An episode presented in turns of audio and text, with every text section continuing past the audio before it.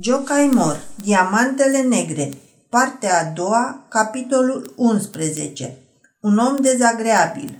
Bucuria o scosese din fire pe contesa Teudelinda. Nu mai știa ce să facă. Se repezi la soneria electrică și începu să apese pe arc. Ce faceți, domnișoare contesă?" o întrebă abatele uimit. Vreau să-l chem imediat pe vechilul meu. Dar cine să-l cheme?" Contesa abia acum își aminti că nu mai era nici țipenie de om la castel și se posomorâ. Asta e într-adevăr una dintre problemele cele mai spinoase, spuse abatele.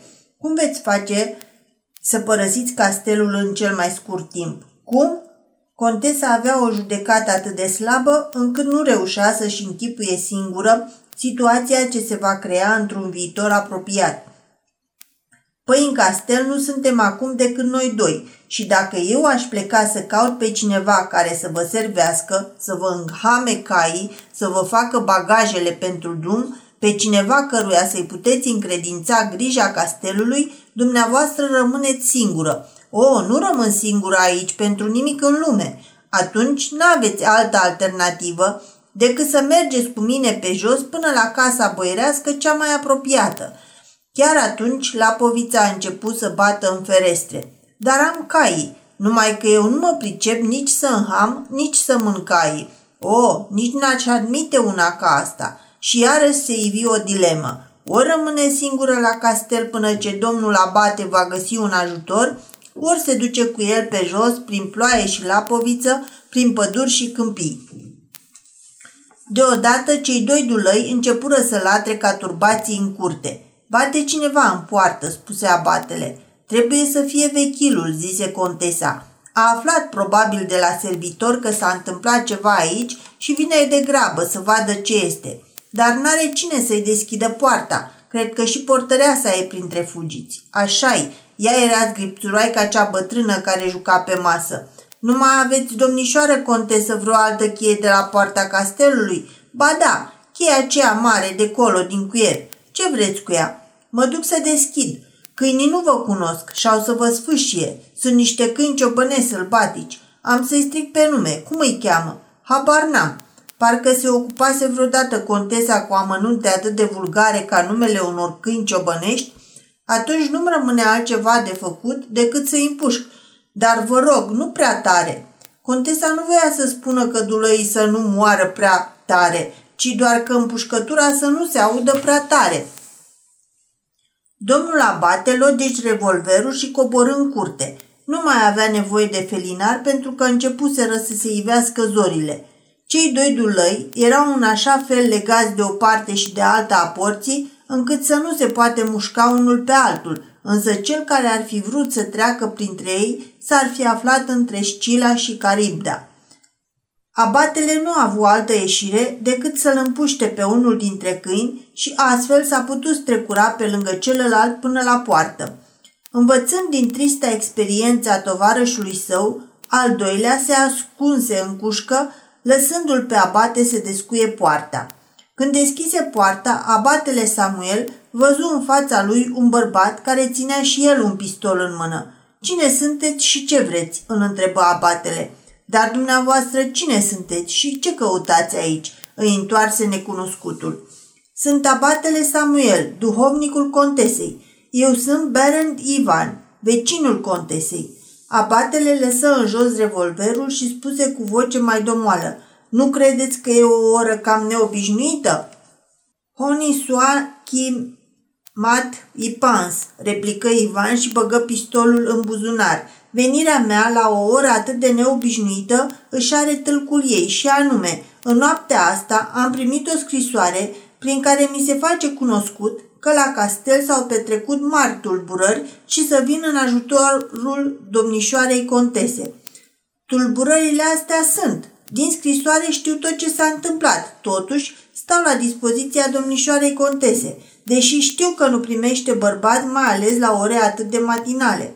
Pe dumneavoastră o să vă primească. Dați-mi voie să închid poarta pentru că portarul a fugit și aveți grijă să nu treceți pe lângă zidul din stânga, căci dincolo s-ar putea să mai fie un câine viu. Pe celălalt l-ați împușcat dumneavoastră? Da, ați auzit probabil împușcătura. Atunci a scos și dumneavoastră revolverul? Firește, nu puteam ști ce rost are o detunătură de armă aici în curte. Cei doi bărbați urcară în saloanele contesei. Abatele Samuel intră la dânsa și îi spuse Domnișoară contesă, ne-a sosit un ajutor neașteptat, un vecin de-al dumneavoastră, Berend Ivan. A, zise contesa, un nesuferit, un ateu.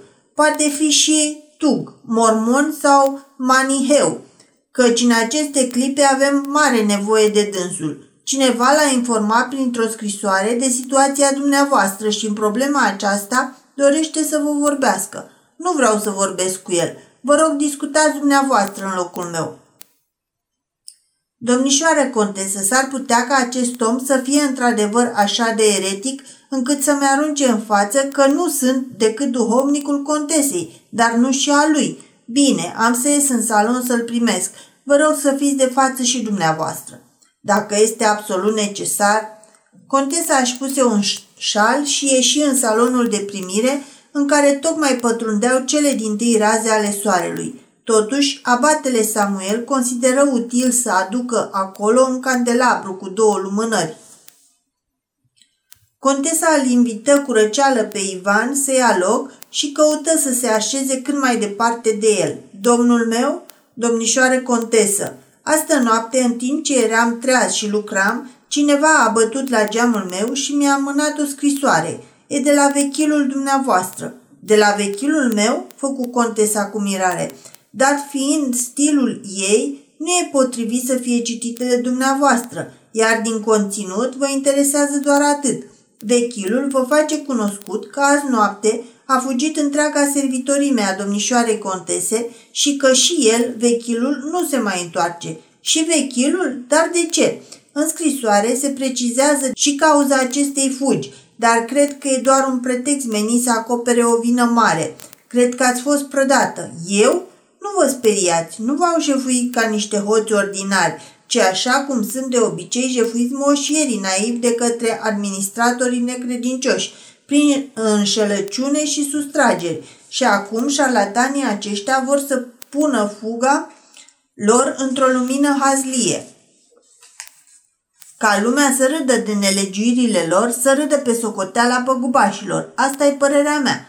Contesa a fost nevoită să admită că vecinul său era în primul rând un om deștept, în al doilea un om fin. Vechilul mai scrie că, după cele întâmplate, nu mai îndrăznește să se înfățișeze în fața dumneavoastră, deoarece dumneavoastră, domnișoară contesă, nu-l veți crede niciodată că aici la castel s-au putut întâmpla anumite nereguli fără cunoștința sa. Consider că acesta e doar un pretext. Îmi închipui că dumneavoastră, într-un acces de mânie trecătoare, după ce v-ați dat seama că au profitat de indulgența dumneavoastră, ați alungat toate slugile. Ca atare, după ce am primit scrisoarea, întâia mea grijă a fost să poruncesc unui om de-al meu să încalece și să se ducă la cel mai apropiat oficiu telegrafic. Am trimis o telegramă bancherilor dumneavoastră din Pesta, care știu că vechilul dumneavoastră are de pline puteri să încheie orice operațiuni de vânzare și să semneze dispoziții de plată și am înștiințat că deoarece acesta a părăsit pe neașteptate castelul să nu îi se elibereze niciun ban. Asta e o măsură practică și binevenită, spuse în locul gazdei abatele. Domnișoara contesă are să vă fie foarte recunoscătoare. Teodelinda dădu din cap cu bunăvoință. Acesta e primul motiv al venirii mele aici, adică să cer domnișoarei contese ratificarea măsurii luate de mine, urmă Ivan. În al doilea rând, având în vedere că domnișoara contesă a rămas fără personal de serviciu și că probabil nu dorește să rămână aici, aș putea să o ajut să se mute în altă parte și, între timp, să pun castelul sub paza unor oameni pentru care îmi asum toată răspunderea. Este într-adevăr o atenție foarte delicată, de bun vecin din partea dumneavoastră, spuse abatele și contesa va rămâne foarte îndatorată pentru grija arătată. E de datoria mea să procedez astfel, spuse Ivan. Și acum un al treilea motiv. Contesa nu va mai locui la țară, știu bine. N-am nicio îndoială că Pe cât e de bogată, contesa e tot atât de economă, dar sunt aproape sigur că din cauza plecării precipitate a slugilor și vechilului, în acest moment seifurile domnișoarei contese sunt goale. Deci sper să nu jignesc pe domnișoara contesă dacă, în acest caz, am să-i pun la dispoziție seifurile mele – pentru un timp scurt, până ce domnișoara contesă va reuși să pună ordine în afacerile ei financiare, sunt gata să împrumut 10.000 de fiorini. Abatele Samuel se apropie de contesă și își șopti la ureche ca nu cumva să propună vreo dobândă ofertantului. Cu o mișcare grațioasă, contesa întinse mâna spre Ivan în semn de aprobare, iar acesta scoase din pormoneu 10 hârtii de câte o mie. Contesa voi să-i dea o chitanță, dar Ivan spuse că nu e nevoie, de vreme ce nu era vorba decât de un împrumut pe termen scurt. Atunci dânsa îl rugă pe abate să ia în păstrare banii. Și acum, dacă îmi permiteți să vă întreb, domnișoară contesă, spuse Ivan, când aveți intenția să părăsiți castelul? Chiar în clipa asta, imediat, se grăbi să răspundă contesa. În acest caz, îmi permit să propun un plan cu privire la primul stadiu al plecării, care nu se va desfășura fără oarecare greutăți. Mai întâi trebuie împachetate cele necesare. Să-mi spuneți doar ce anume și în care geamantan să pun. Apoi voi înhăma caii la caleașca dumneavoastră. În sfârșit voi încuia și voi sigila intrările principale ale castelului. Doi oameni de încredere ai mei vor sta de pază la porți. Pe urmă pornim la drum. Vom trece pe lângă locuința vechilului să încercăm să punem mâna măcar pe o parte din registre. Nu, nu, acolo nu merg. Nu trebuie niciun registru, protestă contesa. Bine, atunci mânăm direct la restaurant. De ce la restaurant? Pentru că peste drum e și poșta și acolo se vor înhama caii de poștă la caleașca contesei. De ce caii de poștă? Nu pot să călătoresc cu caii mei? Nu. De ce nu? Pentru că sunt slabi nu v-ar putea duce nici până la primul popas. Dar de ce sunt atât de slab caii? întrebă contesa înfuriată. Pentru că sunt rău ținuți. Dezagreabil rău om, gândi contesa. La, la toate răspunde ca un necioplit.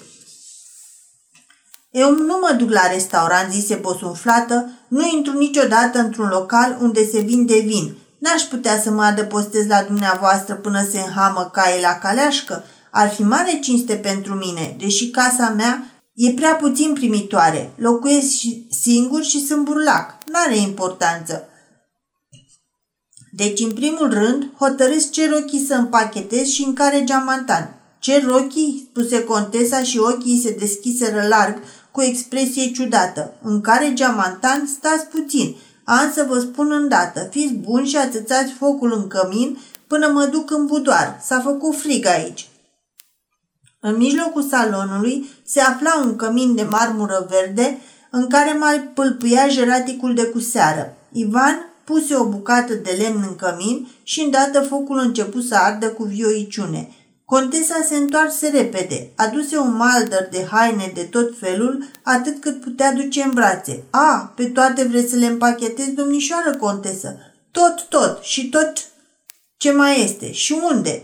Uite aici, rosti contesa și aruncă pe foc întregul maldăr de haine care fu cuprins pe loc de o flacără uriașă. Ardeau mătasea, muselina, crepul și dantela foșnind și pârâind.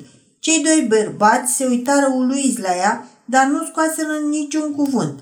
Contesa se duse din nou în budoar și se întoarse cu un alt maldăr de rochii șifonate și le aruncă unele după altele în foc. Rochiile se aprindeau iute și ardeau flăcări mari, făcând un zgomot ca și cum din fiecare ar fi ieșit și ar fi zburat pe coș câte un drăcușor. Cu obrajii încinși ca doi bujori și gâfăind, Teodelinda a făcut de zece ori drumul până la garderoba din budoar și aruncă totul în flăcări. După rochii, urmă lenjeria, care fu zvârlită pe rug, fără nicio milă. O garderobă domnească, scumpă, fină, cu broderie, toată arsă. Uite, o metodă foarte simplă de inventariat și împachetat, gândi Ivan, dar nu spuse nimic. Abatele stătea cu mâinile la spate și o lăsă cu bonomie pe contesă să-și astâmpere furia prin acest autodafe al garderobei proprii. După ce totul se sfârși, Ivan zise, cu asta s-a terminat, dar acum cu ce va călători domnișoara contesă? Cu rochia care e pe mine și cu mantoul de blană pentru călătorii. Cum doriți, mă duc să înham caii. În timp ce Ivan cobora în curte, contesa îl rugă pe abate să o ajute să-și îmbrace blana de jder și cu asta era gata de drum. N-a luat cu ea niciunul dintre lucrurile până atunci socotite că sunt proprietatea ei inalienabilă. Când Ivan se întoarse să anunțe că a înhămat caii la caleașcă, domnișoara contesă era de mult gata. Au încuiat și au sigilat pe rând toate ușile. Ajungând în curte și văzând câinele mort, contesa și-a adus aminte de cel viu. Ce se va întâmpla cu el? Ar trebui împușcat și el, ca să nu moară de foame. E păcat, spuse Ivan. Îl dezleg și o să vină cu noi. Poate rămâne la mine. Contesa se aștepta ca dulăul să-l muște pe Ivan în timp ce îl dezlega, dar nu se întâmplă așa. Ivan îi vorbi frumos, așa cum se cuvine să vorbește animalelor cu suflet. Câinele stătul liniștit și îl lăsă să-i desfacă zgarda de la gât, apoi îi linse mâna. Caleașca părăsi curtea. Ivan dădu cheia de la poartă în mâna domnului Abate, care se așezase în caleașca alături de contesă, iar el, urcându-se pe capră, apucă hățurile celor două mărțoage, numite de contesă echipaj și cumpărate cu nu știu câte mii de fiorini de vechilii ei. Erau două gloape bătrâne și cu hachițe. Pe șosea, când cotiră către mină, zăriră o trâmbă de fum înălțându-se spre cer în lumina cenușie a zorilor. Ivan văzu ieșind din mină un grup de muncitori cu unelte pompierești, îndreptându-se cu grabă înspre curte – îi întrebă ce se întâmplase și unde se duceau. Îi răspunseră că arde hambarul contesei, dar că incendiul poate fi stins repede. Mi-am închipuit, zise Ivan. Nici nu se putea să nu facă vechiliu o asemenea treabă, ca să nu se poată ști cât grâu era în hambar și cât a fost vândut. Contesa se scandaliză văzând până unde poate să decadă cineva. Vorbind foarte reținut, Ivan își dădu cu părerea că de agricultură nu trebuie să se ocupe decât oamenii care pot controla singur totul, iar nu cei care vor să stea închiși în camera lor. Ah, ce om dezagreabil!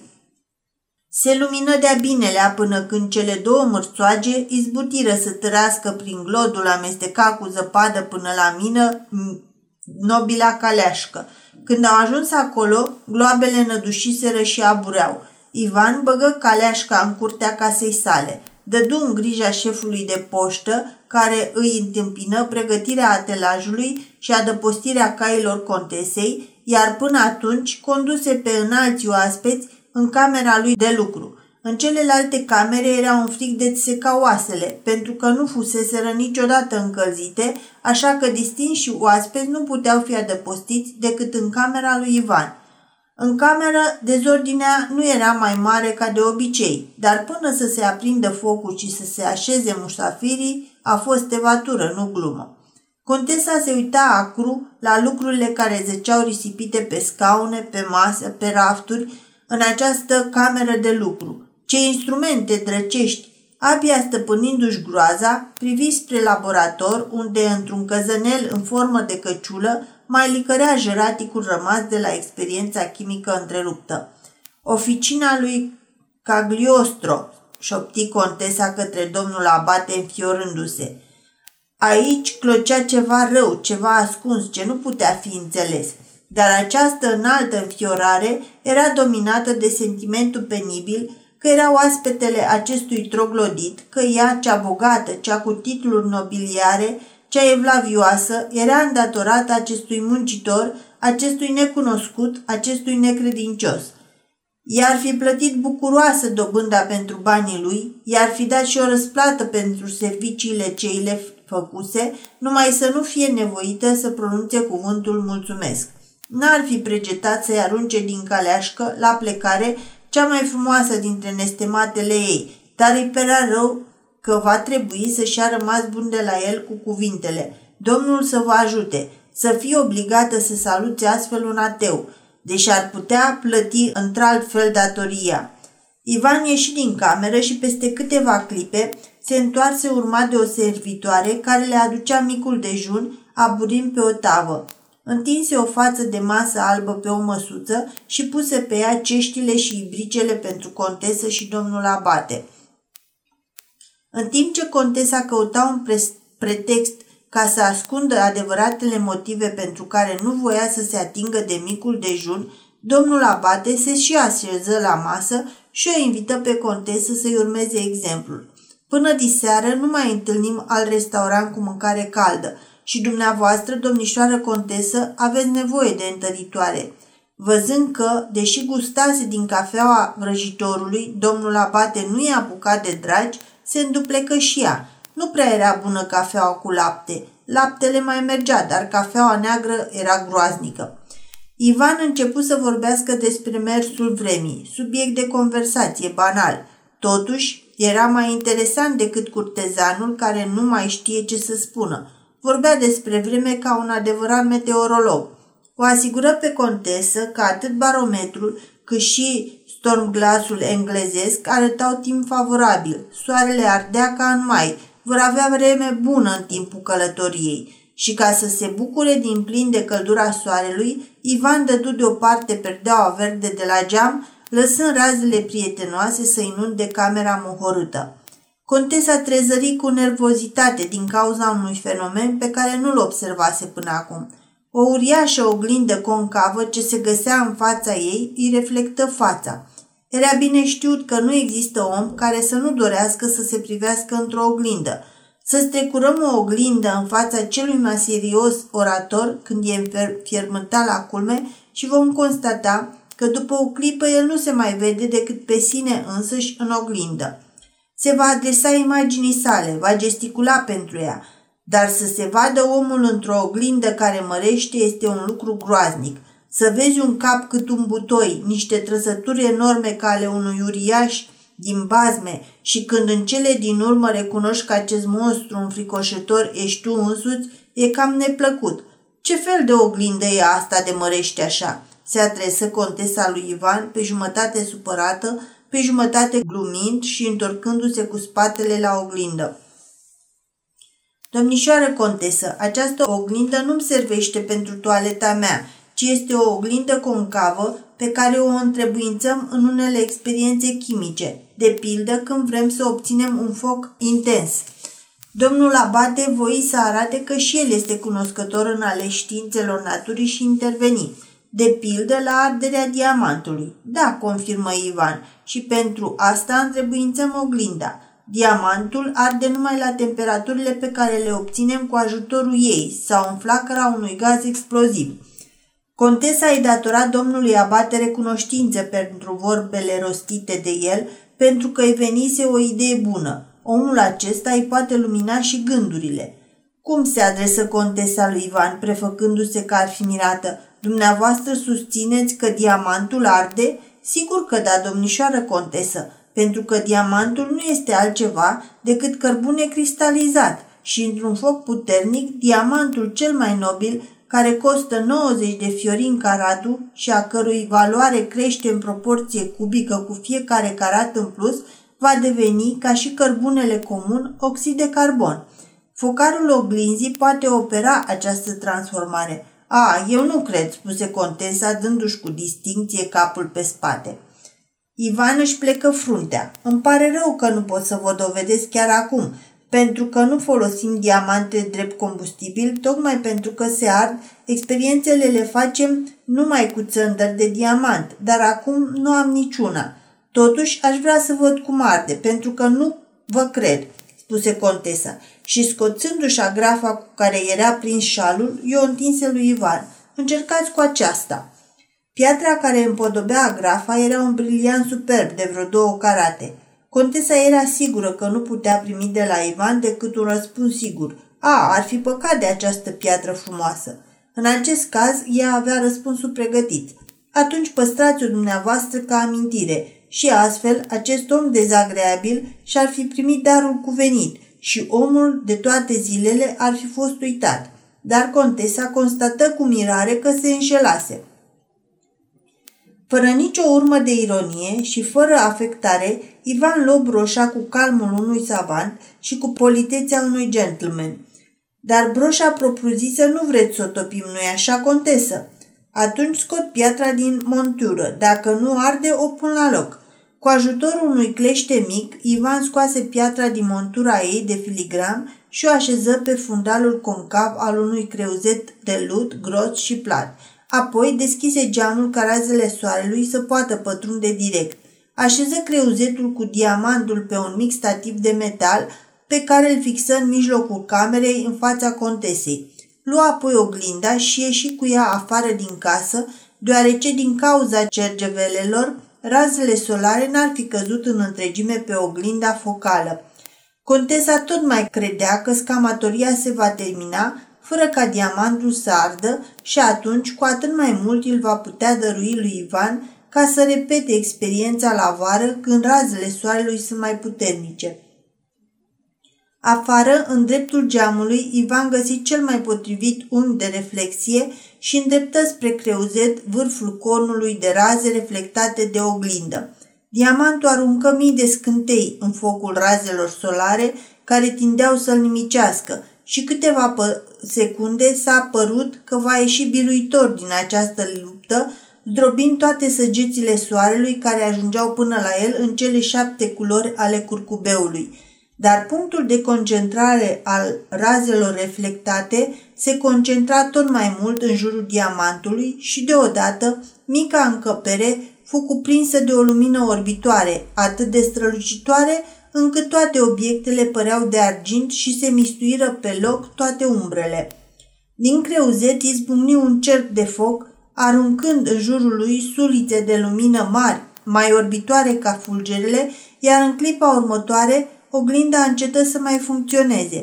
Ivan mai rămase la geam și de acolo o întrebă pe contesă. Ce-a rămas în creuzet? Nimic. Ivan se întoarse în cameră, agăță oglinda la loc și întinse contesei agrafa goală. Domnul Abate nu se putu abține să facă o observație. A fost un spectacol pe care nu și-l pot permite decât regii. Se auzi goarna poștei. Contesa lăsă să-i fie pus pe umeri mantoul de voiaj și când Ivan o ajută să se urce în caleașcă, neavând încotro, îi întinse mâna și rosti în vânt, fără a se adresa cuiva anume aceste cuvinte. Domnul să vă ajute. După ce se îndepărtară puțin, contesa îl întrebă pe abate. Nu-i așa că acest om e un scamator? Nu, răspunse preotul. Mai rău decât atât. E un naturalist. Hm, e un nesuferit.